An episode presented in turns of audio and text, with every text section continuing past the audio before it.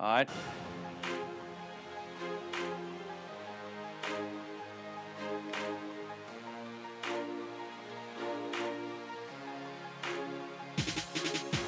Good morning, afternoon, evening, brunch time, lunchtime. We just had an interesting audio situation time. No one cares about that time, but it happened time. Hey guys, Tennessee might play in a bowl time. Whatever time of day it is. It's the right time for the Go Vols 24 7 podcast. Wes Rucker, Patrick Brown, Ryan Callahan coming to you from Fort Rucker Studio. Hope everyone out there is having a good Thursday morning.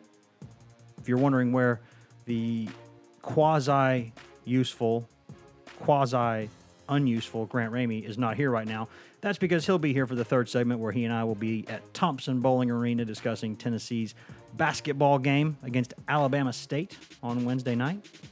We're saving that right now. And at the time we're recording this, in all candor, we do not know whether Tennessee was able to beat Alabama State. Guessing the Vols probably did. Just taking a stab at it. Guessing they probably did.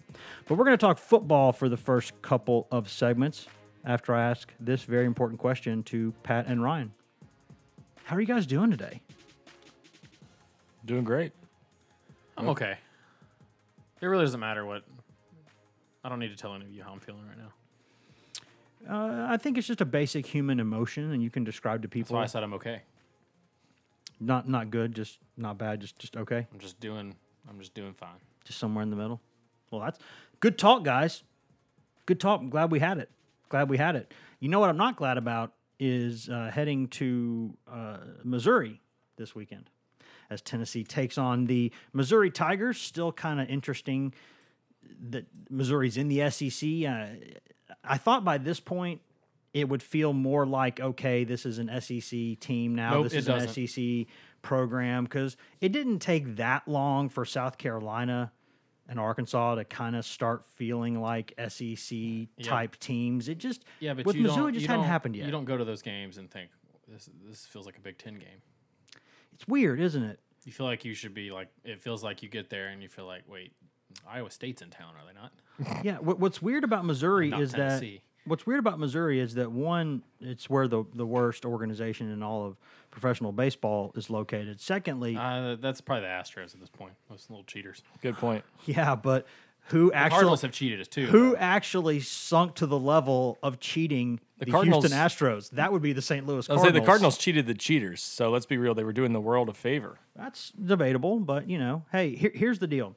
What's Best- weird about Missouri? They may have the best fans in baseball, but the best cheaters in baseball are in Houston. Yeah, ugh, best fans. They should get the death penalty. Here, you know, here's what here's what weirds me out about Missouri, and I and I feel for Missouri in this way, guys. I really do. Missouri is kind of in the middle of nowhere in terms of a conference affiliation. It's in it's in the middle of a few regions. It's kind of like have been in the. It should, they should have stayed in the Big Twelve. I mean, obviously, if they had the chance to go to the SEC, they should have. But maybe the SEC. Yeah. And I get they were going for the St. Louis TV markets. I understand that, but Oh yeah, and I get why Missouri would But, do it in uh, a second. You would do it, but but they're kind of in that Bermuda Triangle where they're not quite in Big Twelve country, but they're close. They're not quite in SEC country, but they're close. They might be slightly closer to Big Ten country, but they're still not quite in it.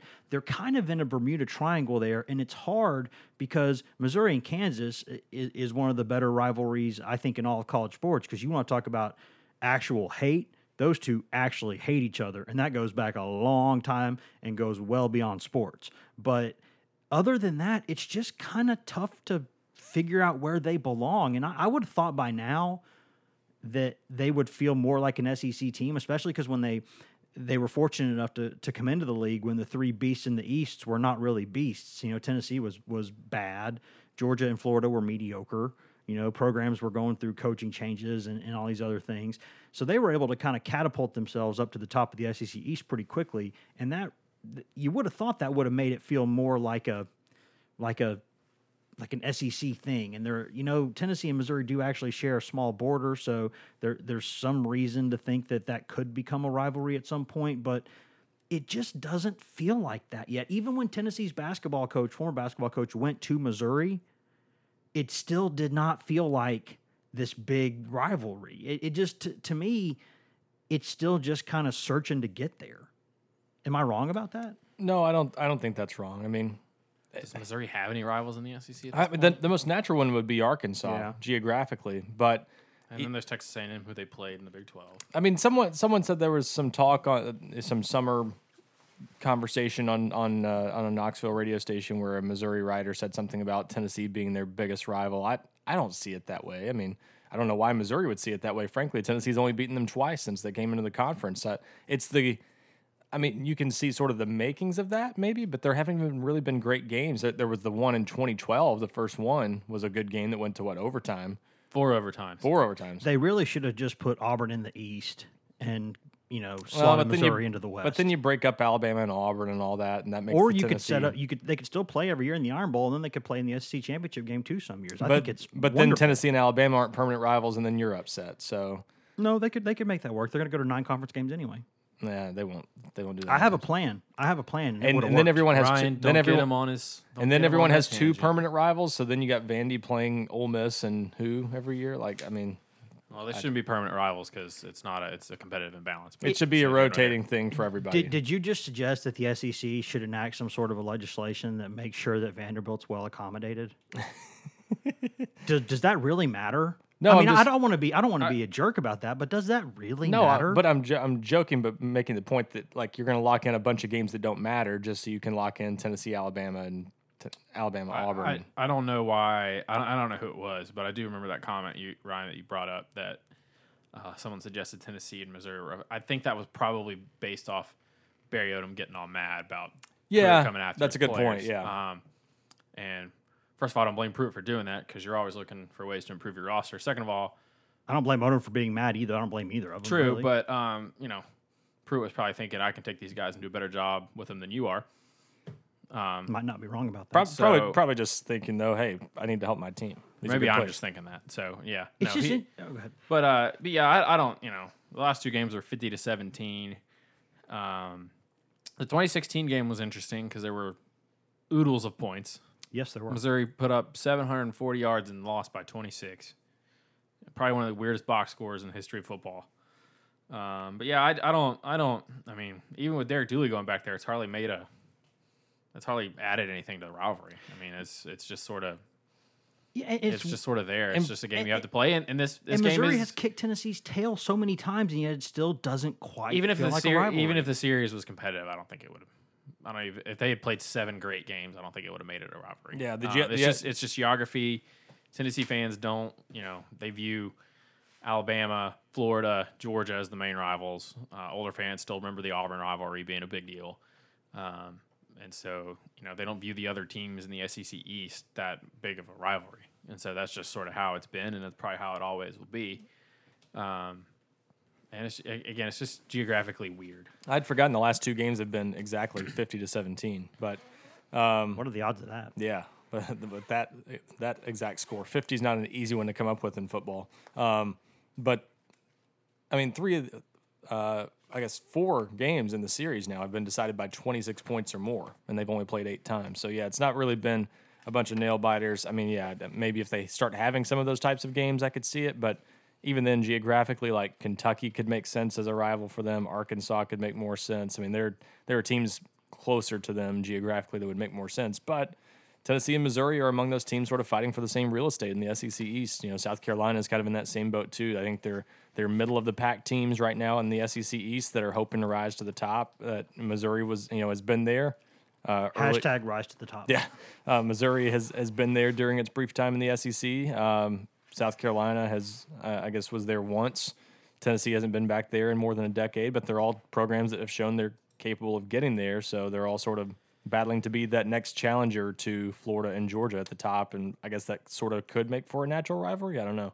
I feel like Wes is about to hit us with some knowledge because he just got out this leather bound Uh, that binder looking thing. Um, that would before, assume Wes did homework. Or before he hits us with this knowledge, uh, it should be pointed out that this game will move forward in the season next year. Yes, and I'm Uh, looking forward it'll to that. move to be well. Uh, it'll still it'll be in early October. I think it's October fourth next season. Off Yeah. the top of my head, could be wrong. Um, but that is this is the game. This is how important this game is. Is that they moved it to the accommodate the Tennessee Georgia game, which was moved to accommodate the Georgia Auburn game. So uh, it's just sort of It's October third that's next how year. that's how big of a that's how big of a deal the Tennessee Missouri game is uh, on on in the grand scheme of things. Um, A long what, overdue What year is it?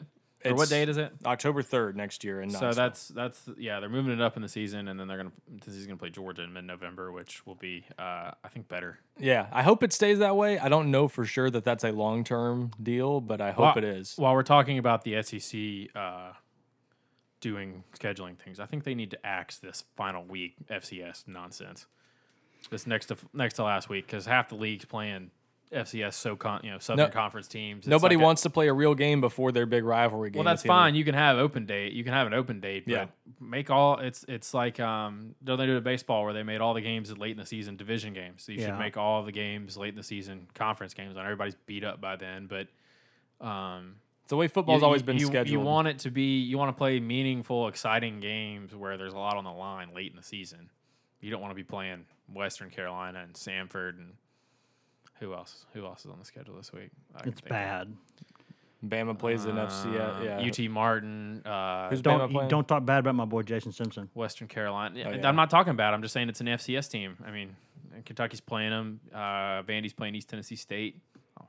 Buck, yeah. I mean, I'm not hating on the Bucks. I'm just saying Probably not going to go so well for Buck. Yeah, that's probably going to be a Buck. it no. might. It might. Yeah, you got you got Western Carolina, Bama, Samford, Auburn, ETSU, Vandy, Tennessee, Martin, Kentucky. That's And Those LSU, Arkansas, which is about the same. that's a good level point. of game. Yeah. Yeah, it really is. I think isn't the spread on that was what, like LSU minus 46. No, uh, to be honest with you, I, I do not have a great factoid. Uh, what I was doing, and and we mean this every every Thursday we go to the questions, and I never look at the questions ahead of time. So I, I think that Did you I cheat think that's this part time? of the fun. No, no, I just know that we're going to get asked about Missouri's offensive line and their age.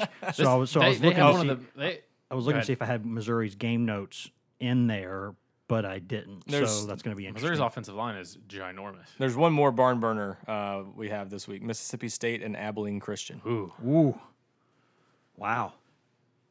That's I mean, I think just I don't know, I think Abilene would also would need would probably need like the Abilene Christian, the Abilene Jews, Abilene Muslims. I think they need a little bit of everybody Oh, wow. if they want to go in there and take on If this was a A&M. thread on, on the checkerboard, we would we would lock it. I'm just saying. delete it. I'm just saying. religion they don't need to be in the. They don't need to be like making their sample size small. If they want to take on an SEC team, they're going to need one one world, one peace, one love kind of a roster.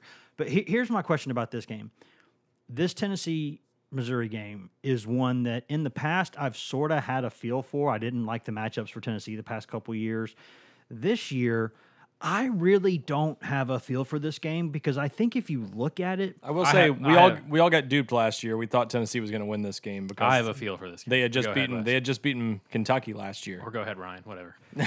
I, I, I, I don't love some things about this matchup, and I think you could make the argument.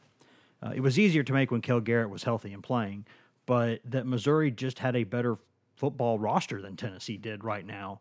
Uh, you know, Kelly Bryant's a good, serviceable, capable quarterback who can do some good things. He's played in big games. Uh, they're always sound defensively. They've got two or three pretty solid running backs. They got a huge offensive line. They're always good on the D line.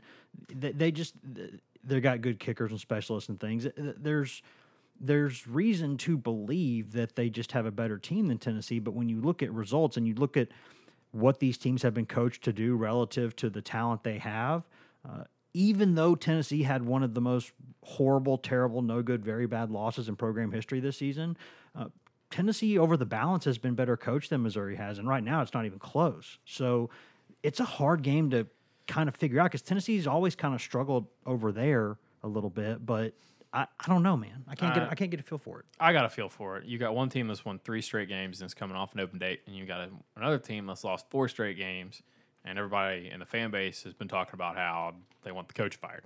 I don't know. I, Du- not going to Du- get. Dooley saying football. They're in football hell. yeah, right. I, I don't know if I don't know if Barry Odom should be fired or not. Um, that's I, I don't I don't know where where the debate is on that, but um, but that's been that's all. I mean, he's talking this week about you know he's having to defend what they've done over his tenure. That's what they're talking about, and and that's you know let's just see some read some of the stuff that's been coming out of Columbia. So. Uh, you have one team going in one direction, another team going in another direction. Um, uh, I do think uh, I, I would agree with you, Wes. I do think Missouri has a better roster. I know people will look at the recruiting rankings and um, say otherwise, but uh, and, and maybe argue otherwise. But certainly, I think if you looked at NFL potential NFL players, Missouri probably has more than Tennessee right now. Probably. Um, and, and and I think uh, I think some other people that know football a lot more than I do would say that as well. But I also think Tennessee has a better coaching staff. Um, and I, I think Odom has really underachieved the last couple of years. I think they had a 10 win team last year. And to be frank, uh, they probably should be at worst uh, 8 and 2 right now. I mean, I think they've been favored in eight games, right? I mean, someone wants to check me on that, but uh, I think they've been favored in every game except Georgia and Florida, which was the, the games they played the last two weeks. Um, and so uh, they've they've kind of crapped the bed again. You know, in some games they should have won. You know, Wyoming's a tough place to play. Why in the hell do you go play Wyoming Yeah, in I Wyoming? it's mean, like that game's like Mount Everest in terms of elevation. Why, why are you why are you even thinking about? I don't going there? know. Yeah, I don't know why they played it, and I'm not. You know, um, you know, I know it's probably tough to get there and probably tough to play out there right off the bat. But you should be losing to Missouri if you're Missouri, or you should be losing at Wyoming if you're Missouri, and then you know they lose to Vanderbilt, who's been miserable all season, and then they lose to uh, Kentucky. I don't. I don't know that they lo- losing to Kentucky is a surprise, but the fact they lost 29 to seven, um, and were completely dominated in that game. That that's that doesn't. Uh, that's not good. And then. Uh, they were kind of competitive against Florida. Um, it, it kind of felt like Florida was the better team most of that game. But uh, again, this is a team that at worst should be eight and two uh, with a chance to go ten and two again, and they're you know they're scrapping for six and six potentially Yeah, and, and PSA, I do know because that, they may not beat Tennessee on Saturday, but they definitely will beat Arkansas in the final game. Of the I do know that Laramie, Wyoming is not as tall as Mount Everest. PSA, I'm, I'm kidding, but it is by 600 feet. It's the highest elevation of any uh, playing surface in Division One football. It's at 70, almost 7,300 feet, which is just now he's stupid. knowledge. It's just Now- stupid. Now I, I'm kind of more with Wes on this. I, Topographist Wes. I, I'm kind of like Wes. I don't have a great feel for this game because Missouri, uh, on paper, I think looks a lot better than it's been lately. And you never know when a team like that could, you know, start to put it back together again. Kelly Bryant's coming off an injury where he he could be, you know, a week a week removed from that that hamstring injury. Maybe he's in better shape to to kind of cause some problems for Tennessee with It's, his legs. it's their senior night too. Yeah, it's senior night, and they're fighting for a bowl game, which they probably will get anyway. Yeah, if, they if play Arkansas. They, they play Arkansas if they're if they're you know ruled eligible for a bowl, or you know, or or if no further ruling is made, I guess they would technically be bowl eligible today. But that's still so, somewhat up in the air. But they've at least got that to play for. So that plenty of motivation, and and I you know like you said, Patrick, there's some there's some questions out there about kind of the direction the program is headed, but that they're the pieces are there for this to be a good team, and statistically too, they're very good on defense. They they they're second in the SEC in total defense. They're allowing less than 300 yards a game. In scoring defense, they're they're top 20 nationally. They're giving up fewer than 20 points a game. Uh, and then in passing defense, they lead the SEC and are sixth nationally, allowing 165.9 yards per game through the air. So yeah, it seems like one of these teams always scores 40 against the other, and I don't know how that happens in this one. Um, yeah, uh, that that's happened the last couple of years. You you had the uh, the what nineteen to eight game early in this series. There've been a couple that have been sort of sloppy. I, I could see this one looking more like that. Honestly, I I think twenty points might be enough to win this game, depending on how it goes. Yeah, But I wonder if, if people if Missouri's defense is as good as it is in some ways No, statistically. that's- that's what I was gonna say, I Because mean- people are not going as hard on the other end because they just don't want to lose the game on well, the other uh, and the schedule too, because they haven't played. You know, Patrick kind of touched on it. They've been favored in eight games. Their non-conference schedule hasn't been amazingly tough.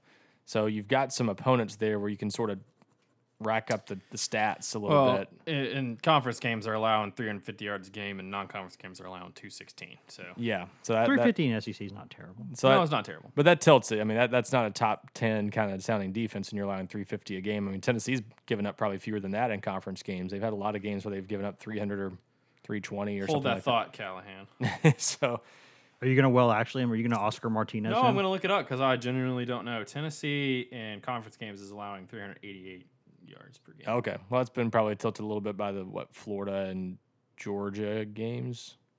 Yeah, probably. I would say so. Before we go, uh, step away for, for break here, because again, if you're asking for our predictions, you're going to have to wait until uh, Friday I'm- morning. as of this time, I'm, those. I'm honestly kind of torn because I don't know. I mean, I've been leaning one way most of the week, but I'm, I'm still a little bit torn. I'm probably leaning a little toward Tennessee right now, but I, I can't. I can't. know I, I'm can't picking. figure it out. I, I, I don't- I think you've made that pretty clear over there. Patrick. I'm pretty sure you've made that clear. Before we go to break and get get to your questions, I do want to say this though. Uh, Jeremy Pruitt has been asked on Wednesday about the quarterback situation. Basically said, yes, we know what we're doing at quarterback. No, we're not going to tell you. So with that said, I think most of us here are in agreement that there's no reason if you're if you have an uncertain situation at quarterback, the very least you can do is make the other team have to prepare for everyone uh, to make them a little bit miserable too. Ha- have misery be company. Um, but but I, I do think that it makes sense to do that. My question is, who should it be, and who do you think it will be?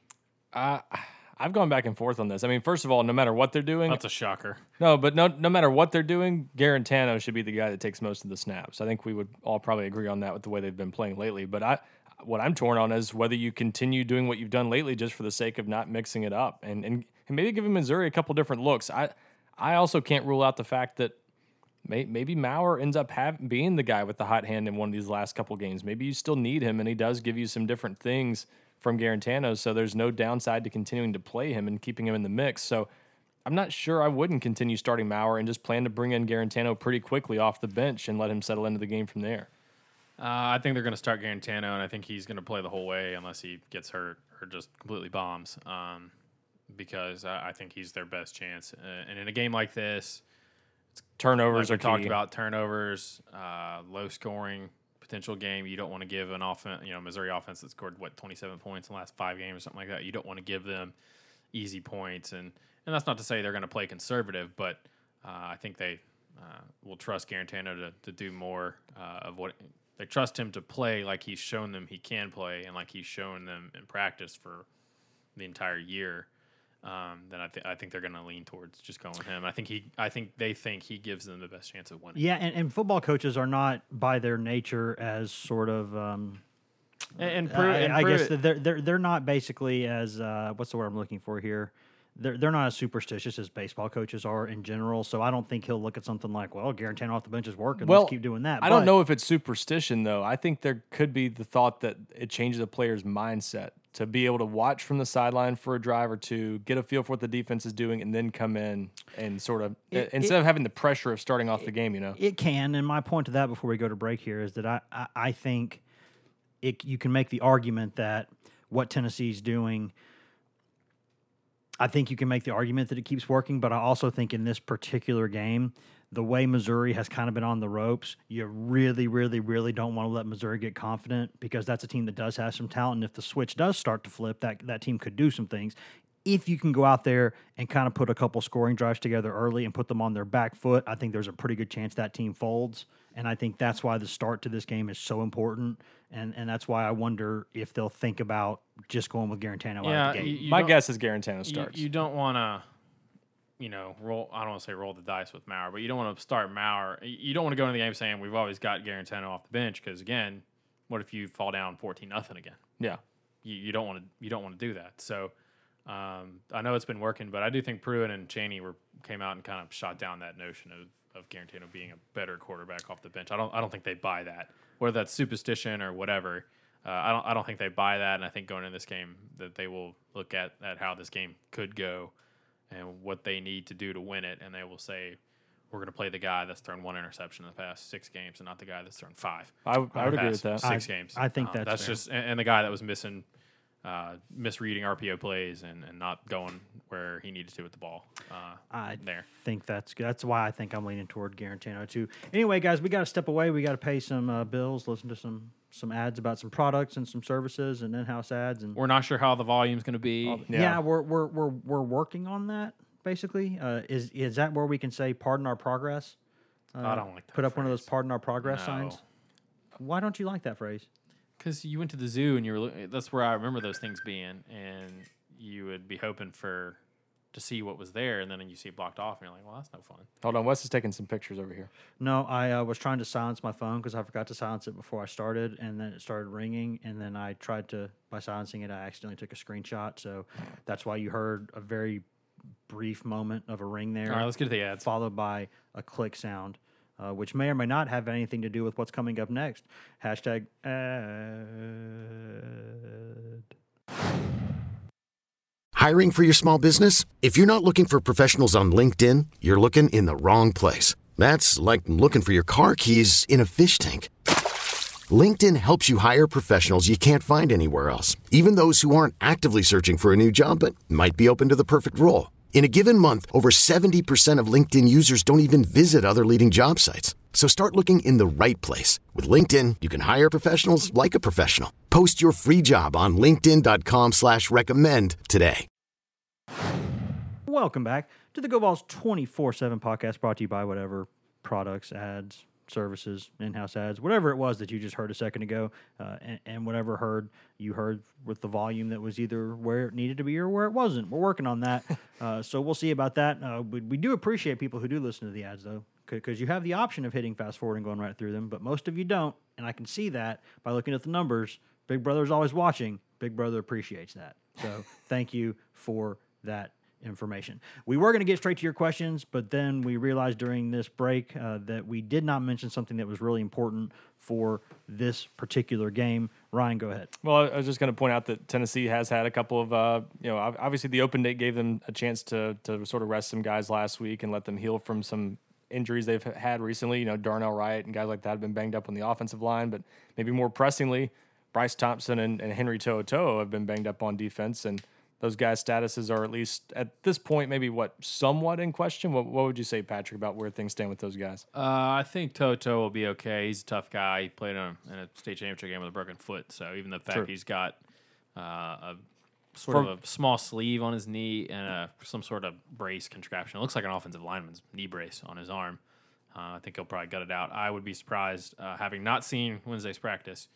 Uh, I would be surprised if Bryce Thompson plays. He does not. He does not look right. And he, that's- doesn't- he does not look good at all. And I mean, he, he's out there, and to be quite honest, when I saw him out, out of practice, my first thought was, "I'm not a doctor, but why is he out there on this leg right now, trying to do something that he clearly can't do?" And see, that to me adds to the uncertainty going into this game because if Missouri is going to win, I think it's going to be because Kelly Bryant sort of got back in a groove throwing the ball. And, and Tennessee not having Bryce Thompson, as we saw earlier this season, kind of changes things for their defense. So if that's the case, I think it's got to be at least a, con- a little bit of a concern for Tennessee. We'll see. He's a tough kid, and to me, it's not a question of whether he's tough enough to play. To me, it's a question of is he mobile enough to play? Because he'll go out there and try. Uh, we all know how tough the kid is, I, but if you're playing corner, uh, that's one thing to play. You know, middle linebacker or inside linebacker. You know, even quarterback, certainly offensive it's- line. and When, when you can't move that well, but if you can't move well at corner, that's hard. and it's one thing if you're playing an offense that's playing a receiver at quarterback versus Yes. That's very, very, Kelly Bryant. very, very, very different. So, with that said, we will go on to the questions. Unless there are any more, are there any more objections no from questions. the peanut gallery? Go. Let's do it. First question this week from Stallion Vol: Who finishes higher in the polls this season? The 2019-20 Tennessee basketball team or the 2020 Vols football team? Uh, I think I might go this year's basketball team. They seem to have a nice little mojo about them. I might too, but it is very early, and I still wonder if the lack of size comes back to bite them a little bit more in conference play. I think they've got a winning mentality and winning culture in that program, so I think they'll be okay, and I think they will be a pretty solid team. I- I I'll, I'll go. I'll go with them. I'll go with the basketball team too. But that's a, it's a really good question. Yeah, it is. I'm, I'm going basketball too because I think they might end up being a top 25 team. I right now I don't think Tennessee in 2020 is a top 25 football team just yet. I think they're probably going to be similar to li- this year for another year before they take that next step. It's interesting. They do have. A, they, they've got some important guys to replace. Yeah. Uh, second question: Stallion Vol. What is one thousand one hundred eighty-seven minus one hundred sixty-three? Answer in two seconds. Go. 1024. Next. That was nothing, huh? Hold on. let me look. I believe that is correct. I, No, that's wa- correct. I I am wa- I wanted to. I wanted to double check te- that. I texted my wife, who's a math teacher. Oh crap! I didn't mean to say that. She's not a math teacher. She uh, has another job. She has a job. it's not in journalism. another job. She has hair. She Next works- question. Yes, she exists. She exists. She has hair, two ears, everything, and uh, she, she she's a person. Uh, next question. AO Maine. What is Penny Hardaway's deal with Rick Barnes, and why are these facts so difficult to acknowledge? I think Penny is still in that stage of his uh, career where he's like Lane Kiffin was, where he thinks that all publicity is good publicity, I think he also thinks you- he can get away with it. even if you act a fool. Yeah, I do think he's been enabled, um, and he's probably just trying to fire up his fan base. I guess I don't know. They eat that stuff up. It, it's but like to me, it, it's it's one thing if you give your opinion on something, but to state things that very Clearly did crystal not clearly happen, did yeah, not uh, happen. That's where I have a problem is uh, making the balled up fist comments and those things because at Memphis, you know, it's still one of those places where we actually sit And saying. Rick Barnes, get the f out of here. yeah, Like, we're, come on, man. We're not like we're not like behind the goal like we are most arenas now, uh, or, or up a few rows. We're still courtside, uh, uh, right there at Memphis. So we saw the entire. We were right there.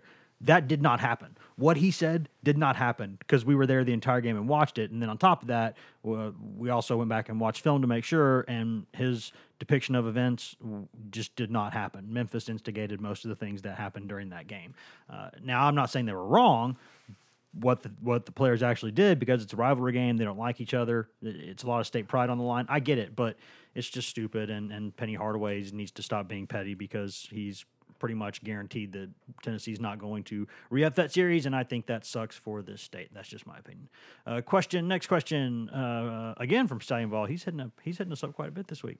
Who among you is wearing the most expensive watch?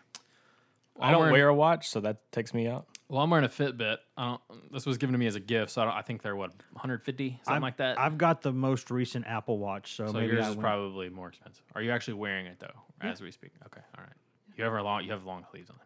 Yeah, because uh, uh, because I like long sleeves.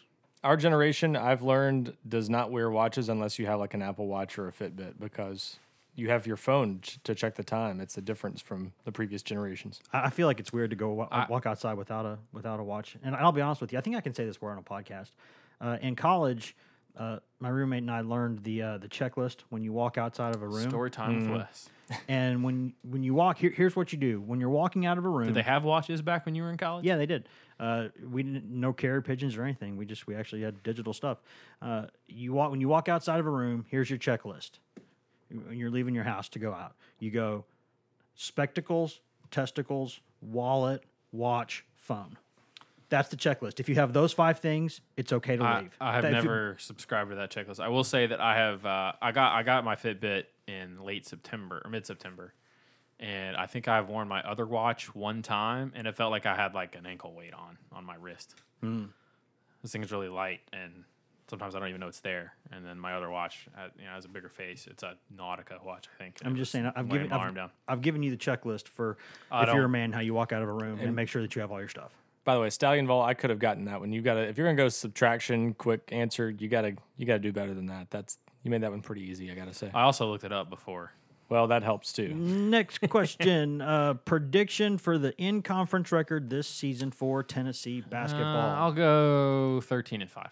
Ooh, I'll Have you s- seen the SEC? That's fair. I'll- yeah, I, I think I, I think something like around twelve and six. That's what I seems, was gonna seems s- right to me. I'm an optimistic person. I was thinking 12 and 6, but I was like, I'll give them a bump. I think twelve and six because they'll they'll probably this type of team seems like more likely li- than last year to lose a game it's really not supposed to, and then you've still got a few tough ones too. So yeah, I need to believe that Jordan Bowden's going to be completely consistent before I see it as, as a Yeah. on the offensive end. He's always great defensively, um, and, and I'll be honest with you.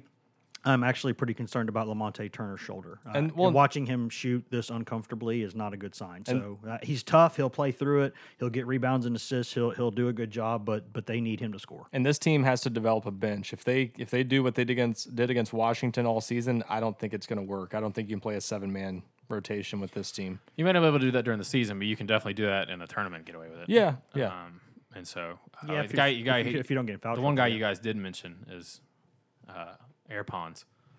Oh, yeah. no, I think I never gave up hope. I think he's going to be consistently a pretty good scorer. I never he- gave up hope. He's done it for France. Now he's showing he can do it for Tennessee. I think the kid works as hard as anybody. I think he'll be fine. Uh, next question from Blake Digits, and, and yes, I do. P- Pat always did stay in his corner. I need to mention that. Uh, next question from Blake Digits, making his weekly appearance. Will J.J. Peterson start next year, and does Alontae Taylor play wide receiver next year? Well, I first of all, Taylor, I don't, I don't think that's going to happen. I don't think so. Um, Neither do I. Uh, so I think uh, he'll stay at corner. Yeah, I, I would expect that to happen. With Peterson, I know uh, Jeremy Pruitt had some good things to say about him during the SEC teleconference on Wednesday. That story is on the site if you have not seen it. That's what we call a plug in the business. Plug hashtag pl- Um, hashtag plug. And it is worth noting that again, you know, that he's kind of become the number three inside linebacker, but that's probably because he's just better than the other only two other guys they have, Yes. who is uh, a guy that's been a scout team guy for the two and a first two and a half years of his career, and a freshman who was playing safety to start off. Uh, so it, there obviously will be a lot more competition with some of the guys that they've got coming in at linebacker. Uh, Peterson will have an advantage of having been here for a little bit a little while longer. Um, but and Pruitt kind of alluded to it on Wednesday. They got to keep him sort of on the right track. But they keep him on the right track, and he has a good spring. He could.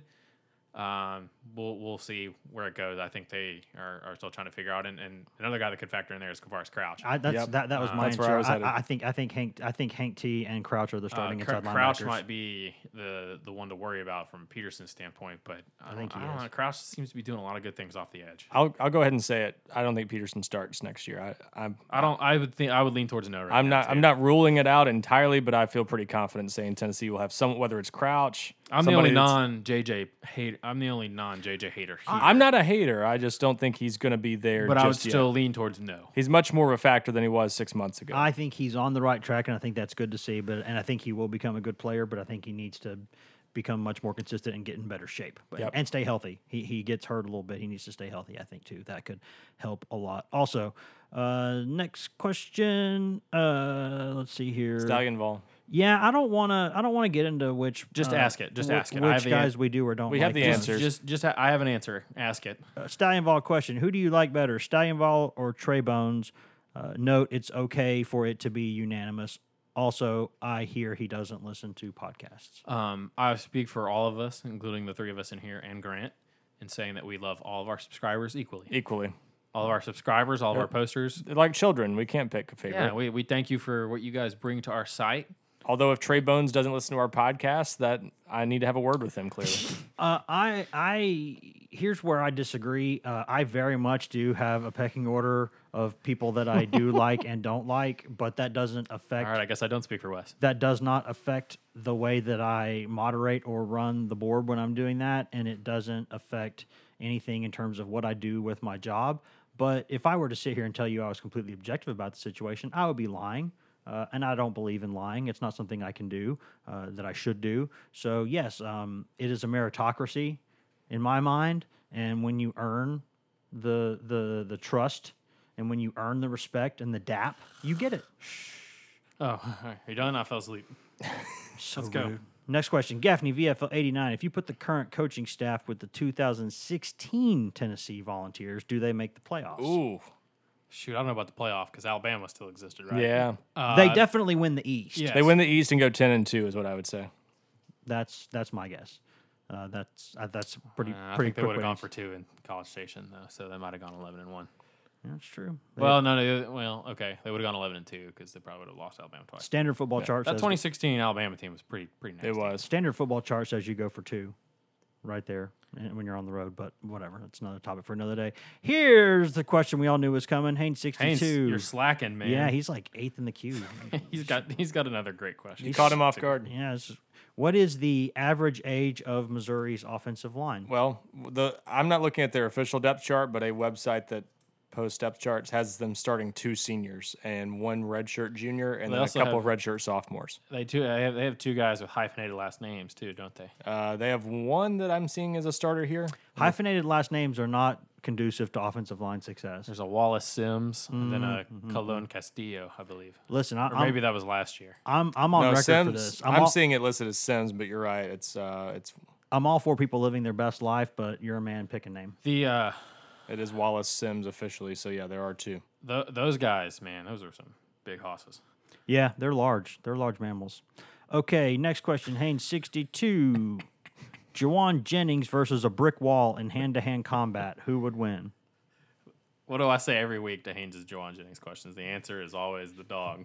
Uh, I, I'm going to go with brick wall because um, brick walls are really, really hard to get through. Yeah, I'd take the brick wall. I gotta tell you, my dad's a contractor. I've seen I've seen two plenty of brick walls knocked down, and if you do not have like equipment to knock them down, they don't tend to just go down on their own. I'm, I'm just throwing that out there. I, I mean, he's good. I don't know if he's like the Kool Aid man. I don't know if he can just kind of walk in there and run through a wall, but we'll see. Uh, question: CPA vault. If Tennessee were to finish with the conference finish conference schedule with a five and three record, would the Vols be the biggest overachievers in conference play I got this year? I got this one. Nope. Um, I, I think you could make the case either way. Uh, the the case would be is that this is only going to be the second time since the 2007 season that they would have had an SEC winning record in SEC play, which is an accomplishment. Yeah. Uh, on the other hand, you look at the teams they would have beaten, uh, and it would have not it, it would not be a murderer's row of uh, you're looking at four and eight South Carolina, two or three win Vanderbilt. You know, Kentucky's Kentucky, Mississippi State might get a bowl game. Who else? Missouri, maybe six and six. Uh, Unlike last year, I do not think Tennessee will have a regular season win over a team that's better than them on paper. the uh, the overachiever in the league. I don't. What was LSU picked in the preseason poll? uh, yeah, I mean, people Were thought they picked were third. Sec- Yeah. I, I- I saw some picks for second in the, e- West. Third in the West. I saw some second, second some or third. Some people were saying Auburn would be up there ahead of them. Um, so yeah, I think it's LSU because they're the number one team in the country and ten and oh. zero. And and for them, they haven't. You know, they've been they've not been able to get over the Alabama hump for a while. And this year, it was a kind of a butt kicking. I hope it's Yeah, close to the final score. Au- but- Auburn's one hell of a multiple loss team, by the way. That's a really good team to be. For them to be talking about even The- whether they want Gus Malzahn to stick around is just crazy. They've had Well, a that's decent just, year. That's just kind of how Auburn is. I don't understand. Yeah, it's like every year Malzahn has to be either on a hot seat or given a ridiculously stupid extension. Those are the rules. Uh, question J Hig 0531. What Vols do you think have a chance to make all conference, all America teams? Only all America one I see potentially is Samaglia. So, uh, but all conference, I think you you have a few guys there. Yeah, you could. Um, I, it would be tough for Jauan to make it. Maybe third team if if if they go that far, just because the Alabama and LSU guys are all having uh, pretty good seasons. I mean, I think both those guys are part of the uh, Bolitnikov semifinalists. Daniel um, Bituli, I think, has a chance Bituli at second has or a third chance. team. Warrior has a chance. Uh, I think Trey Smith could get in all SEC. He- Yeah. he's a guy that, that's probably a candidate for the coaches list because the coaches know How good he is. uh, how good he is, uh, and they know. Uh, they Even know though more- he's they ripping know- his own play. yeah, they know more about offensive line play than you know. That that's having voted for some of these teams before. The offensive line is always the hardest position to Oh, yeah. sort of um, to kind of go off there. But yeah, it was. Uh, impo- I've not had to do toe- that before for toe-to-toe- All America. It's impossible. To'oTo'o will be freshman All American, all freshman. You'll have a all that. handful of freshman all SEC Uh, guys. Wanya, pro- Wanya Morris will probably be an all SEC potential freshman All American tackle just because he's going to end up starting if he stays healthy these last couple games. Yeah, he and what, Wright both games? have he and both he and Wright both have Um, freshman All SEC written all over him. Yep. I think. You might even see Eric Gray get some freshman all SEC consideration, depending on who else is in the mix. Yeah, I'd have to, I'd have to look at more of the SEC's freshmen. Mm-hmm. I mean, t- like To'oTo'o right now is leading SEC. Well, he was going into last week. Um, I think To'oTo'o is freshman all American in Oh, some, I think in for some sure. places. I, think for sure. I think he's probably earned that right. Uh, next question, G Drennan two. What's the over under on number of coaching changes for the Tennessee football staff this year? I'm going to say 1.5. Good question. I, I'll say two point five. I I think I think if you're setting the over under, well, because to me there's always a chance of someone leaving. There's always a chance of you know a change or two. But to me, it's whether there's a third or whether it's just well, one or two. it's the silly season, so that's always I have to take that into account. There are three coaches that are uh, in the last year of their contracts, Mm-hmm. so um, I think two two and a half is probably And you know, I mean, you, you, you Two, could, two and a You half. could see a situation where Sherrer wants to be a defensive coordinator again or something like that. I mean, th- those kinds of things they, they happen. Um, you know, a couple guys have expiring deals, and we'll see what happens there. But I, I, I think the I think they feel pretty decent about where things are going right now. So unless I'm, I- unless I'm reading these tea leaves incorrectly, I think you know I, I would I would predict maybe two. yeah. I would say there's very little chance that there's none, Correct. yeah. but I don't want to say that there's going to be three or four because I don't- uh, that I don't know that might be a stretch. I would put the I would put the over under at 1.5 and say over and go with two. But that's that's just where I'm on that. Final question this week, Vols fan 1104. Uh, do you think winning the first two games of the season would have had any impact on the Florida, Georgia, and Alabama games? As in, if Tennessee was undefeated going into Florida, would it have been a better game or the same outcome? Butter- Well- butterfly effect. Well, I think he I think he answered his own question by only bringing up the Florida game. I don't think I don't think Tennessee would have beaten Georgia and Alabama under if they Yeah. played hundred times. I don't I don't know if Tennessee wins Correct. either of those games. Well, although I say that you know, Alabama if could Tua have gets been. hurt, you know Georgia at home, maybe once in a hundred you, tries. You take you Bama, take no. you take two out of the equation, and Tennessee was right there in that game. So um, that's obviously a big hypothetical, though. Um, I could have seen Florida being more competitive, but I don't think Tennessee was even going to hang around in that game till the fourth quarter, probably. you know that game in Florida, you know, bottom line, if that game, you know, put that game in a vacuum, if they got better quarterback play, it would have been a more competitive game. Yeah. If they, you know, if Jauan Jennings doesn't have a pass off his hand for an interception, they Guarantano doesn't miss Dominick Wood-Anderson, all these things. But that said, that defense was was really on its heels quite a bit a lot of that game, and so I think it would have been tough for. You had just gotten Bituli back. Bryce Thompson Yeah. was for, in his first game back. I- there were reasons I that think it would. happened. I think it would have been tough. Uh, I would don't- say- I would say no on on winning either of those three games. I think Tennessee, if Bituli and Thompson had played the first couple games, I think Tennessee would have won them. And then I think if those guys had been healthy, Florida would have been a much different game. But that's how I would answer the question. I, I wouldn't say, I mean, I get the premise of the question, but I, I would counter with I think the fact is we've seen well first off credit the, the guys for the the toughness mentally and physically they've had in doing what they've done and Guarantano for bouncing back and, and all those things the line playing better but I think when you look at it you're you're just seeing how important guys like Bituli and Bryce Thompson are for this team that that's I mean as soon as as soon as Bituli came back they started getting lined up better on defense. Like the first game, as good as To'oTo'o has been, mm-hmm. he was lost for the first couple games at times. I mean, in the first game against Georgia State, they had to put him on the bench for a while because he he'd gotten scorched a couple times and didn't know left from right. It seemed like so. Bituli coming back has really kind of fortified that defense, and, and Thompson being back on the back end has helped a lot. And- And, and that's that's given a platform for guys like Warrior to improve and things like that. I think all of that started with Bituli and Thompson coming back. And, and to me, you know what? For all the talk at the time of how bad Tennessee was playing, I think we'll look back on this season and say Florida was the worst game they played. I think worse than Georgia State. Georgia State turned out to be a pretty solid team, and Tennessee sure could have done a lot of things better in that game, but I don't think they played horribly against Florida. I did not think they played well at all. That's fair. Guys, we're going to take a quick break. We're going to step away. We're going to pay some bills, listen to some products, services, in house ads, and all those other fun things. And we're going to come back in just a second. We'll be in a different location. So it'll be Grant Ramey and myself at Thompson Boling Arena talking Tennessee, Alabama State basketball. Hashtag. Uh,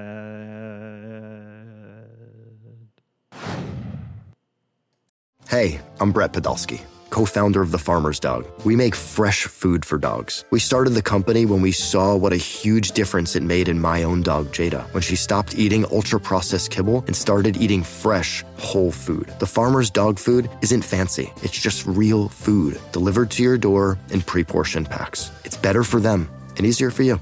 Get 50% off your first box at thefarmersdog.com slash podcast. That's thefarmersdog.com slash podcast.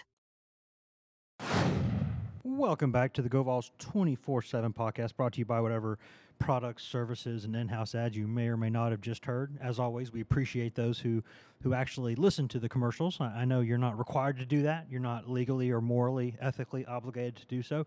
But for those who don't hit the fast forward button, we do appreciate that. Wes Rucker, Grant Ramey coming to you here from Thompson Boling Arena now. And Grant, we just watched what I don't think either one of us will call the, the best basketball that we've ever seen. Uh, Tennessee 76, Alabama State 41. The Vols not so great offensively, um, but uh, pretty good defensively, and definitely good enough defensively against Alabama State. Yeah, they uh, they didn't. If you were in the building, you probably noticed that Alabama State didn't score, uh, didn't make a field goal over the last nine minutes and 39 seconds, which is uh, which is a pretty good nod to Tennessee's defense, especially when you consider how Tennessee, how Rick Barnes was kind of emptying his bench there towards the end and playing a lot of young guys. But uh, four and zero is four and zero. You kind of just played average and, and walked away with a 35 point win over a 0 and 4 Alabama State team, a, a team that is struggling, but you take care of business. You move on to the next one, and, and you got some valuable minutes for some young guys, which that was the goal coming in. Yeah, and we're going to get to, more about this game here in just a second, but I think we need to mention the news straight off the top. Uh, Tennessee, as, as we all know, uh, has one seven footer that, that is not allowed to play right now, uh, Uros Plav- Plavsic, if I can say his name correctly, uh, working on the uh, NCAA issue with him. That remains an ongoing deal. No news there. There is, however, an update on another one of the Tennessee seven footers, and it's not good news necessarily.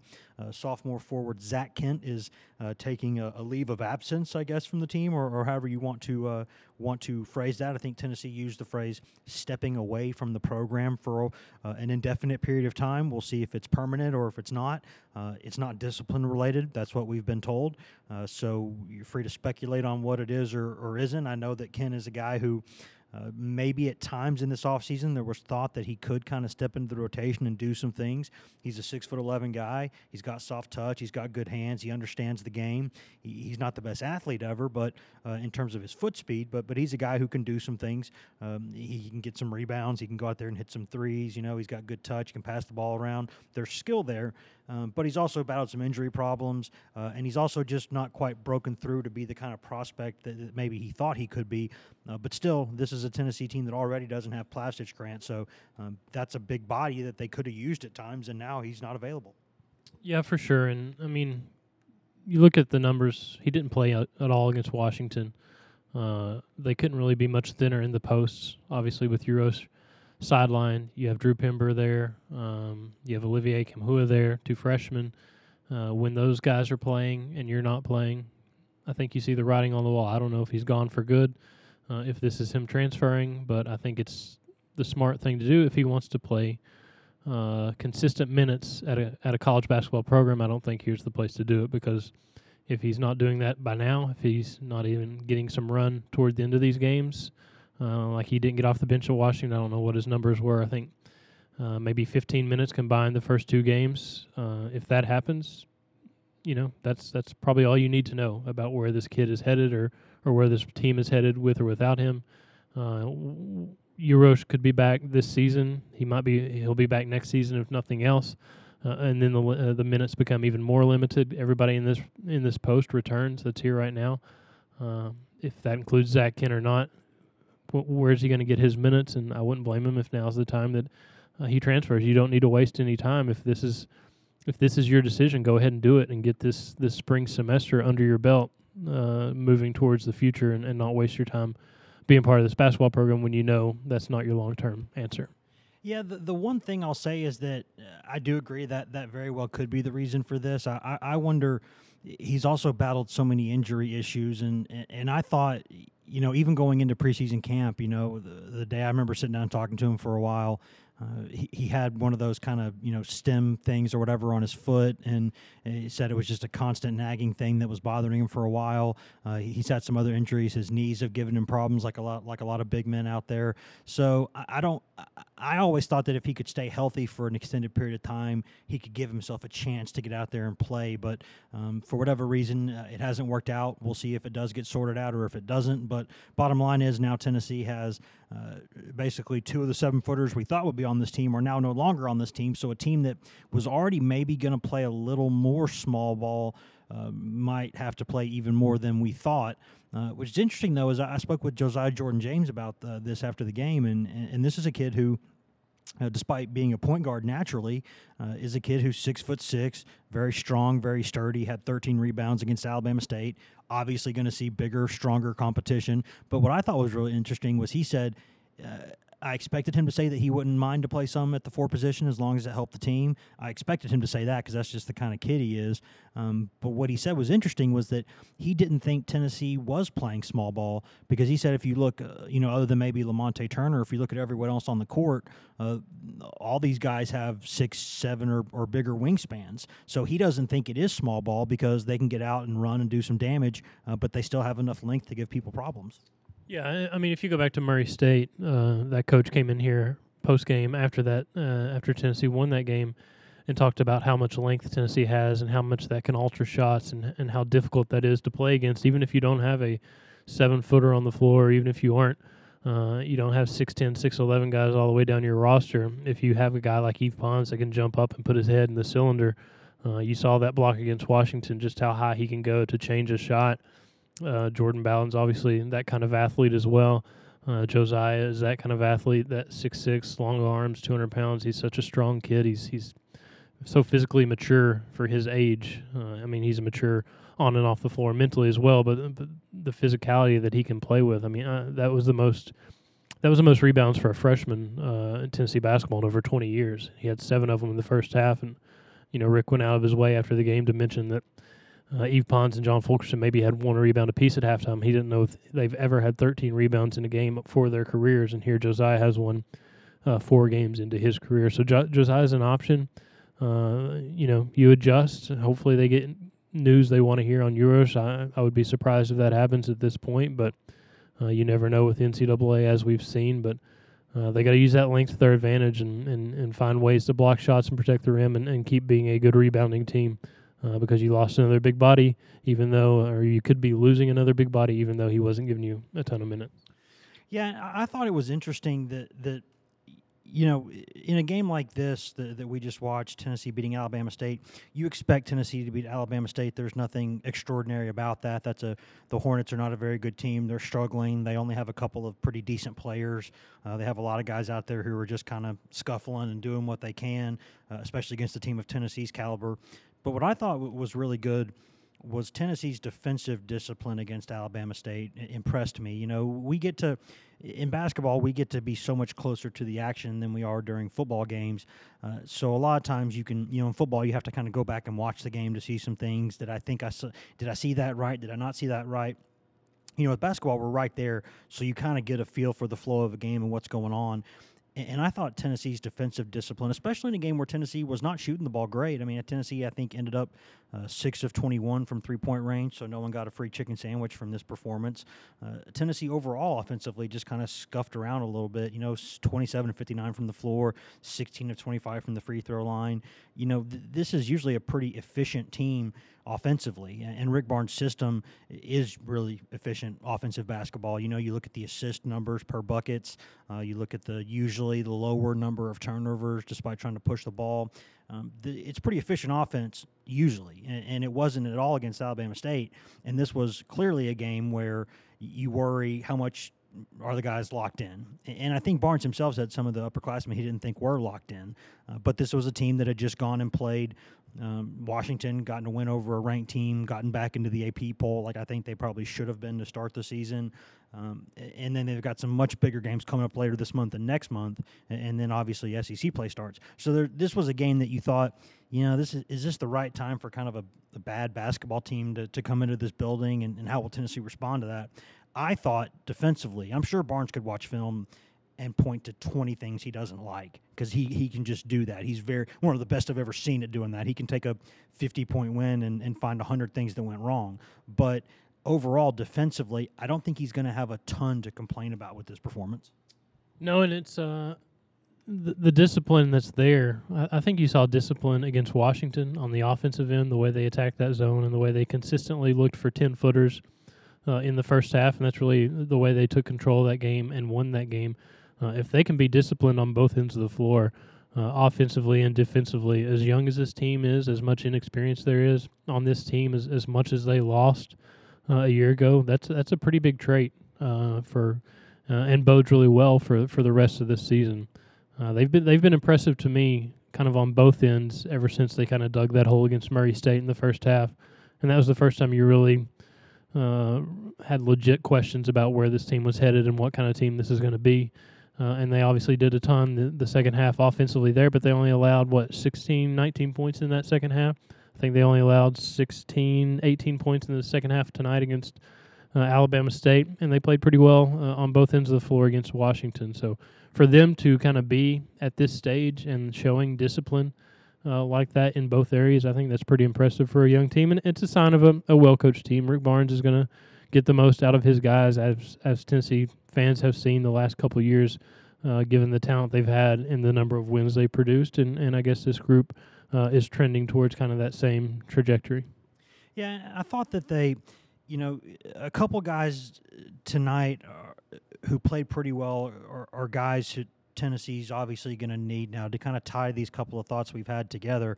Um, guys like you know uh, Olivier uh, and uh, Drew Pember are going to have to be good players on this team. Maybe not great players, um, but guys who are going to have to give you some really great performances here and there, and guys who are going to have to consistently do something. Uh, because now uh, we'll see what happens with Plavsic. I'm with you. I, will believe it when I see it. But at this point, I think as a as a coaching staff, if you're Tennessee and, and if you're one of the players on this team, you have to assume I think that you're not going to get good news and then if you get good news hey that's a that's a bonus. So I think you have to go about preparing for the season at this point like you're not going to have him. And, and, that's and that's what you have to do in the short term especially because he's not there. So uh, he's out there every day to practice you know and, and i'm sure every day of practice they, they watch things and go man it would just be really nice to have that really talented seven foot one guy in the middle. Uh, but but they don't have him right now. So guys like pember uh, guys like Nkamhoua who, who have some ability but in pember's case he's pencil thin. We know this um, and i think with with Nkamhoua, i think he's a guy who maybe has a little bit more. Um, I don't want to say upside long term because I think Pember actually has some really good long term upside too. But kind of short term upside, I, th- I think Nkamhoua the the maybe the more consistent option for this team. Um, but both these guys played pretty well. Pember didn't play until the final, you know, maybe the, the midway mark of the second half. But he goes out there and plays eight minutes, uh, has eight points and and five rebounds and um, blocks two shots. You know, he, he, went six of ten from the free throw line, which is not good enough for him. He's usually better than that, uh, but he did some good things. And, and Nkamhoua's out there again uh, tonight. What did he have? He had uh, he had eight points. You know, he had. Uh, I think five, six rebounds, and he went out there and he did some good things. I mean, Davonte Gaines also went out there and had six rebounds. So you're seeing these freshmen doing some things that make you think, well, you know what? Maybe this coaching staff wanted these guys for a reason. Uh, maybe they're going to have to be bigger parts of this team than you expected, but here they are, and they need them, and it looks like they're capable of doing some things. And they have to do. They don't have to do a ton, but they have to be able to give them minutes because the seven-man rotation is really six against Washington because Jalen Johnson only played six minutes. Uh, that's not sustainable between now you're sitting here in middle of November going into feast week next week all the way through March. You, you want to be playing your best basketball in March, and you're not going to be doing that if you're that limited uh, for 30 games. So Tennessee has to figure out something right there. Uh, they got to get something uh, minutes wise from Davonte Gaines. They have to get something minutes wise from Drew Pember. They don't have to do a ton. They don't have to put up a bunch of gaudy stats. I mean, Drew was really. Uh, he was impressive when he got in there just because of how busy he stayed. I mean, he got to the foul line for 10 shots uh, in eight minutes, and he had five rebounds. And, and and and Rick went on and on about how the young guys today tonight were a little bit more impressive than the older guys in, in what they're trying to get done. They just have to get minutes from them. It's like we talked about with Yves Pons in the past. Just just rebound, block shots, and and crash the glass. I mean, that's what you have to do. You don't have to score the basketball ton. Just do what your coaches ask you.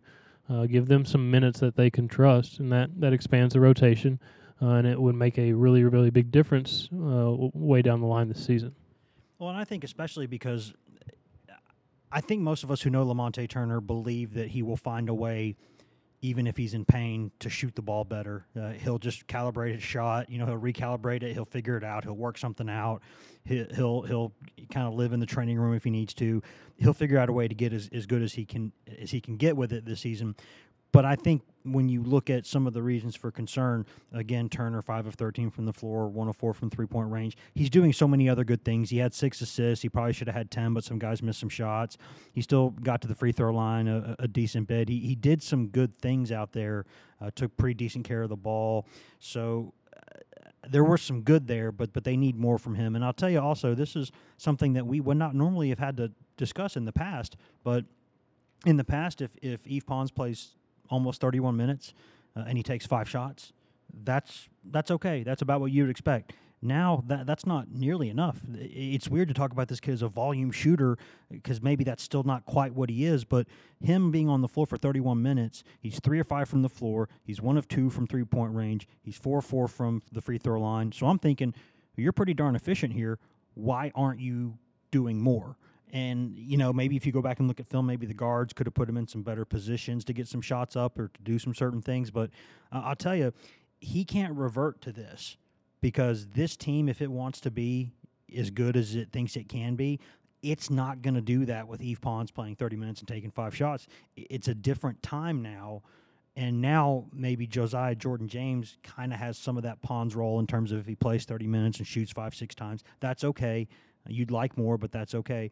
But I tell you, th- this team now, Grant, uh, it it needs Pons to stay aggressive because eh, when he's in the flow, he's still look, he's still looking pretty good. He just tonight kind of went back into the background a little bit, and that that wasn't a good thing to see.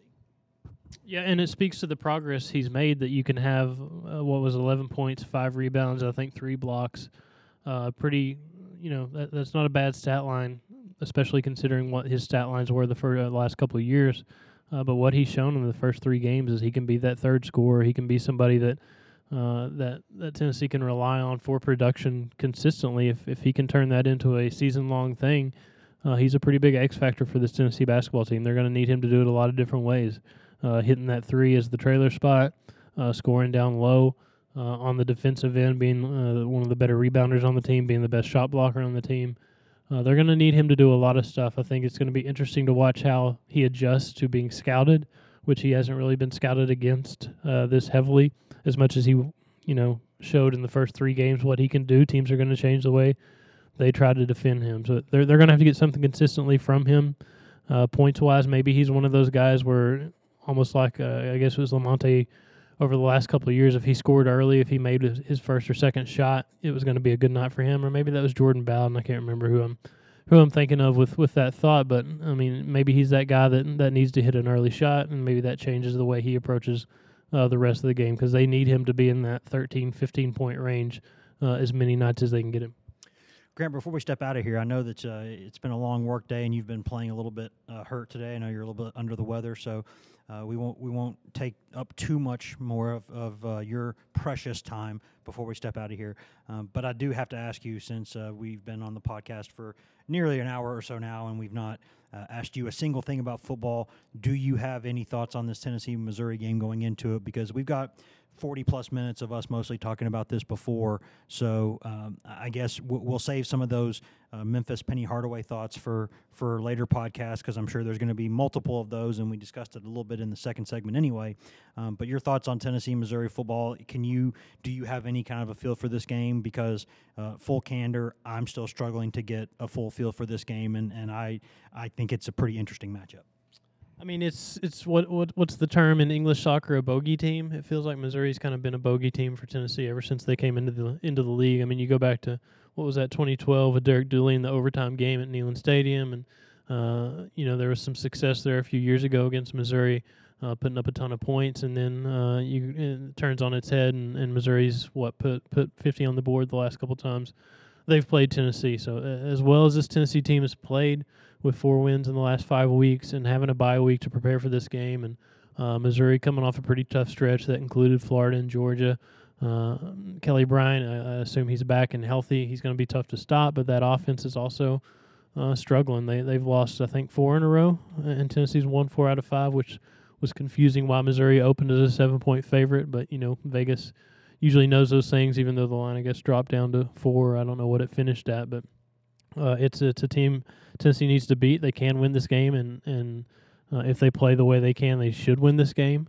Uh, and if they do, uh, you you would expect them to beat Vanderbilt at home on, on Senior Day at Neyland Stadium, uh, and kind of walk into the Gator Bowl. And, and if, if that happens, if you think about the 0 2 start and how far they've come since then, that would be a pretty pretty remarkable feat for this coaching staff to not lose this team, not lose this locker room, and to have a chance with two uh, huge games here at the end of the season to really do something. And it's it's it's kind of full circle because they were sitting here, like Pruitt has mentioned before, five and five with two games left, and, and trying to prove something and and not you know kind of fall on your face the way they did the last couple uh, last year. Yeah, and I guess I would I just looked this up because you were talking about it, and uh, the line has been halved more or less. Uh, it opened at seven, and in some books it's four, and some it's all the way down to three and a half now. So Vegas usually knows something, which is why my eyes perked up when I saw that seven point spread, and I thought, I'm not saying I wouldn't pick Missouri to win this game because I might still end up doing that. I'm not quite sure yet, but um, it shouldn't be that. The line shouldn't be that, I don't think. And um, Vegas usually knows something. So uh, a lot of money came in quickly and it started swinging the other way clearly because I'm telling you, if a line moves from seven to three and a half, uh, that means that a ton of money uh, has been placed on Tennessee and they're trying to adjust that. So um, there's a lot going on, a lot, a lot of football, a lot of basketball, a lot of interesting things to talk about. Uh, what we're going to do now, though, is we're going to take a quick break. We're going to step away, pay some bills, uh, get some uh, get some good ads in there, some in-house ads, some products, some services, all those fun things, and then we'll come right back and we will wrap this thing up. Hashtag. Uh, Knowing how to speak and understand a new language can be an invaluable tool when traveling, meeting new friends, or just even to master a new skill. But it's not always simple when you're bogged down by textbooks and structure classes. That's why so many people trust Rosetta Stone. Rosetta Stone is the most trusted language learning program, available on desktop or as an app. It truly immerses you in the language you want to learn, like Spanish, French, Italian, Chinese, and more. You won't just be studying English translations. The Rosetta Stone intuitive process helps you pick up a language naturally, first with words, then phrases, then sentences. Don't put off learning that language. There's no better time than right now to get started. For a very limited time, listeners can get Rosetta Stone's lifetime membership for 50% off. Visit rosettastone.com slash rs10. That's 50% off unlimited access to 25 language courses for the rest of your life. Redeem your 50% off at rosettastone.com slash rs10 today. Welcome back to the GoVols 24 7 podcast brought to you by whatever products and services and in house ads you may or may not have heard during that commercial break. As always, we appreciate those people who do stick with us through the commercial breaks, even though some of y'all want to exercise your rights as citizens of the free world to go out there and skip through them and hit that fast forward button. And you can do that but we appreciate the people who do not do that. Wes Rucker coming to you once again from Fort Rucker Studio. Just got back from the arena. So basically, this podcast episode has come full circle. We began this journey together right here at Fort Rucker Studio. Then we went about three miles down the road, talked a little Tennessee basketball. Now we're back here getting you out of this podcast at Fort Rucker Studio. Before we get out of here, though, I do want to mention again and you've probably been sick of hearing this recently, and I get it. But it's a really good deal, and we're going to keep mentioning it. Right now, and, and, and in perpetuity, as long as you are a member of GoVols 24 7 or any 24 7 sports site, you get free access to CBS All Access.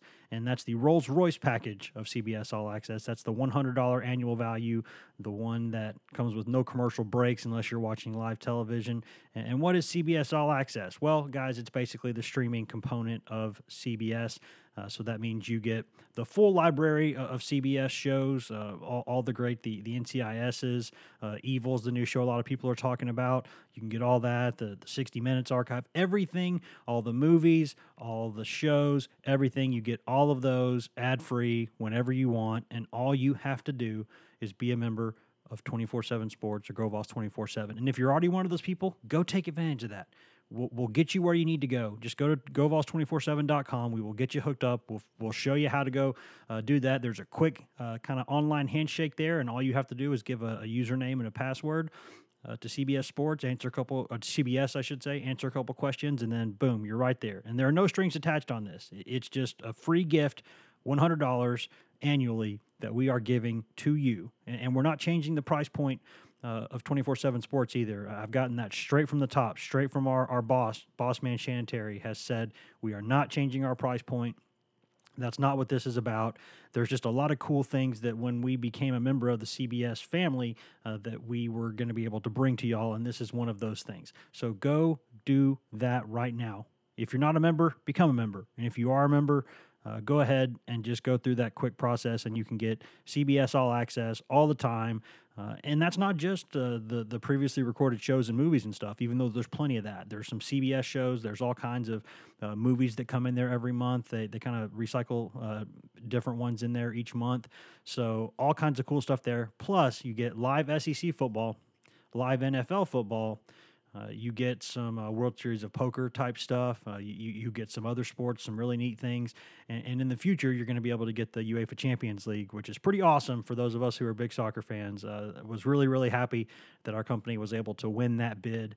Uh, and, and starting, I believe, in about a year and a half or so, it will have the Champions League. So that's going to be awesome. Really looking forward to that. Hopefully, Arsenal will be back in it at that point. Um, because after being in it for 15 straight years, being out of it for three years has kind of sucked. But maybe Arsenal will get back in there. Regardless, all kinds of things on CBS All Access. We really, really, really hope y'all take advantage of that. And again, there's no strings attached. This is just us giving you a free gift. So don't look that gift horse in the mouth. What other cliches do I know? One in hand, two in the bush. I don't know. There's other cliches, but basically, we're giving you this for free. So go take advantage of that go do that. Thanks for listening, guys. As always, you can find all of us on social media. I'm Wes Rucker, 24 7 on Twitter. Grant Ramey is Grant Ramey on Twitter, G R A N T R A M E Y. Ryan Callahan is Ryan Callahan, 24 7 on Twitter. Patrick Brown is P Brown, 24 7 on Twitter. And you can also, uh, if you want all the Tennessee updates and none of our personal stuff that we ever mention, me talking about Arsenal and the Cubs and whatever else is on my mind that day. Could be a fly on the wall, whatever it is, or, or, or any of the other things we talk about. You just want the Tennessee news, just the facts, just the facts, ma'am. FBI style, just the facts. You can get that at twitter.com slash GoVols247 or at facebook.com slash 24-7 where Ramey does a really, really excellent job uh, coordinating our Facebook efforts. We got stuff on there pretty much updated every hour throughout the day. So you can go there all the time also. Or if you want the best place, if you want to get water directly from the hose, you want to drink it straight from the source. You want like pure East Tennessee Spring Mountain delicious water that Tennessee has and Georgia doesn't, and they hate us for it. If you want that, you want that deliciousness, you go to GoVols247.com where we have anything you want all day, every day. Uh, Tennessee football, football recruiting, basketball, basketball recruiting, women's basketball. Maria Cornelius does a great job covering the Lady Vols for us. She also covers Lady Vols softball, that dominant program. All kinds of good stuff there. And we also have administrative news and all kinds of things. And uh, we have the GoVols 24 7 checkerboard, which is the best site out there, the best message board, the best community of Tennessee fans. Really, we do a uh, we police that board pretty well. It, it's mostly good natured. It's a lot of discussion throughout the day, and all of us that you hear on this podcast, every hour of the day that we're awake, we're basically on that board. You can ask us whatever you want, and, and we will answer it. Go into even more detail than we do on this podcast. Much more detail, honestly, a lot more detail about a lot of things going in that program. The good stuff, the bad stuff, the, the stuff we, we're trying to figure out whether it's good or bad and everything in between. So go do that. Plus, if you do that, you can get CBS All Access for free for perpetuity, in perpetuity. As long as you are a member with us, you get the CBS All Access. So go do that. Don't be a fool. Don't make Mr. T pity you. Don't be a fool. Go do that. Please. I'm trying to help you. Help me help you. That's what this is about. If nothing else, guys, we'll see you on Monday morning. Unless something happens before then, it's crazy. And that might happen. But, but, the very latest, you should hear from us on Monday. See you guys.